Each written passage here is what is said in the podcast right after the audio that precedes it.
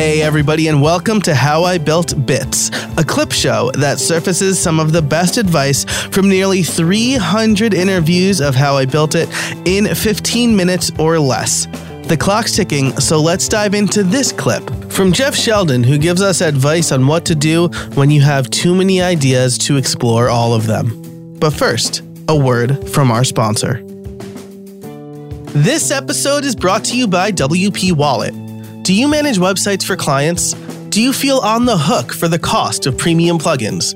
WP Wallet fixes that. WP Wallet is a free, simple, intelligent tool that helps WordPress professionals like you manage all your license keys and invoices for all your sites and clients.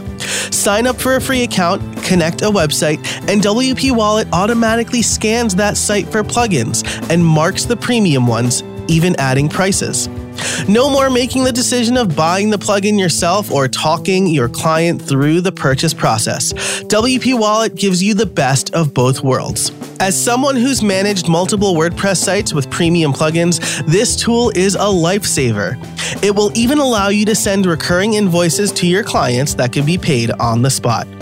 Never forget a renewal, lose a license key, or miss out on a reimbursement again. Join WP Wallet for free at wpwallet.com slash joe. I think that's the struggle that any entrepreneur uh, or creative person faces because there's like there's more opportunities than there is time, and making the decision of what I'm going to spend my time on is something I struggle with all the time. Um, I actually just tweeted yesterday. There's there's things that I should be working on, things that I want to be working on when I and I usually default to to working on the things that I want to be working on. Um, so for me, like I know there's certain things that is our bread and butter. Designing t-shirts, selling t-shirts. Every survey we put out, people want more shirts, more colors. Um, I can't ignore that request, even though I've been doing this for eight years. I've been releasing shirts for eight years. Um, so making sure that I'm not ignoring those key things, and then making sure I'm also making time for the things that I want to be working on, like these other product ideas. But just trying to find that focus and that balance, I think it's like a constant struggle. Um, it's really just like uh, I don't even know how to ex- explain it, but like when you can't stop thinking about a certain idea, and that one idea keeps coming to the surface, usually that's the thing you should be working on mm-hmm. on the side or in addition to the you know the bread and butter. Gotcha. That's that's uh that's pretty great. That's great advice. Uh, if you if it keeps coming up, it's it's definitely worth exploring. You know, because uh, you know you can have these kind of fleeting ideas like, oh, that would be cool, but if you never think about it again, it might not be worth investing in. But yeah, and like, what's the goal of the what's the goal of those projects? Sometimes it's like, oh, I could build this app or I could do this thing, but just because you can doesn't mean like you know if you're not passionate about it, you're not interested, or you're just saying it as a way maybe to like make some quick money because something's you know current and hot right now that you think you could cash in on. Like that's gonna die off pretty quickly. But if it's that mm-hmm. idea that's like every time you pull out your phone, you're like, I wish this app existed. I keep trying to do this and no one's making it. Um, I feel like that's gotten much more uh, weight to it to to spend time developing and figuring out because it's something that you're going to be excited about for a while. Yeah, absolutely, and and it's something that you use. You know, you started Ugmonk because you wanted T-shirts that other people weren't making, and and so you've built a business out of that because it brings the passion. And even on days where you're you're getting trouble motivated, you're still working on something you're really passionate about, um, which is yep. very cool. Uh, so, exactly. So uh, I want to ask the last question. Uh, so I have a I have a, a two part last question. So we'll just get this one out of the way because I I don't I think you hint at on your website that uh, this is a, a a secret you keep close to your chest. But how did you come up with the name Ugmonk?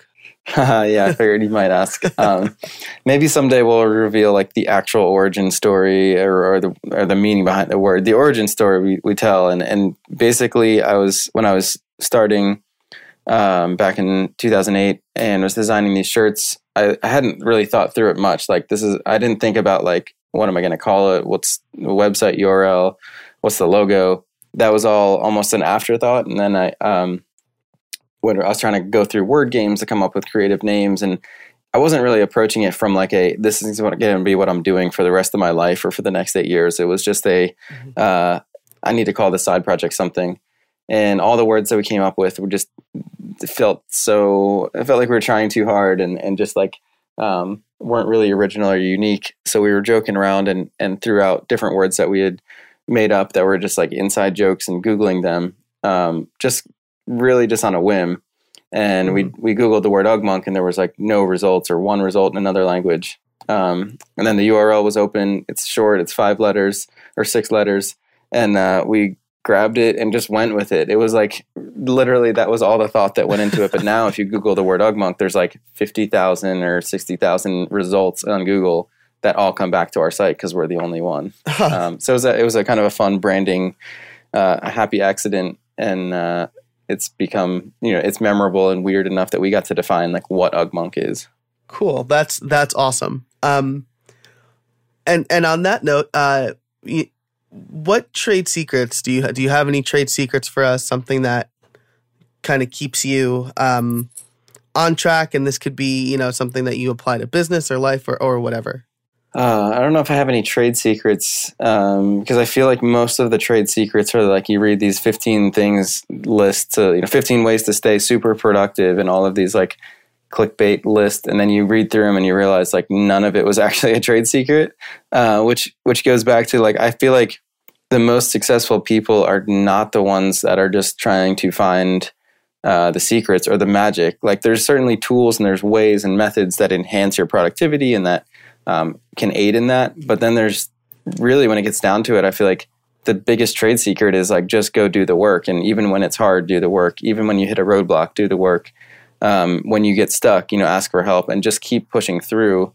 Um, there's, it's not like a, a, magic trick to do that, but I think that's where a lot of people um, fall into. As soon as their project hits a roadblock, they kind of give up or they they get stressed out and they give it up. They they stop working on it.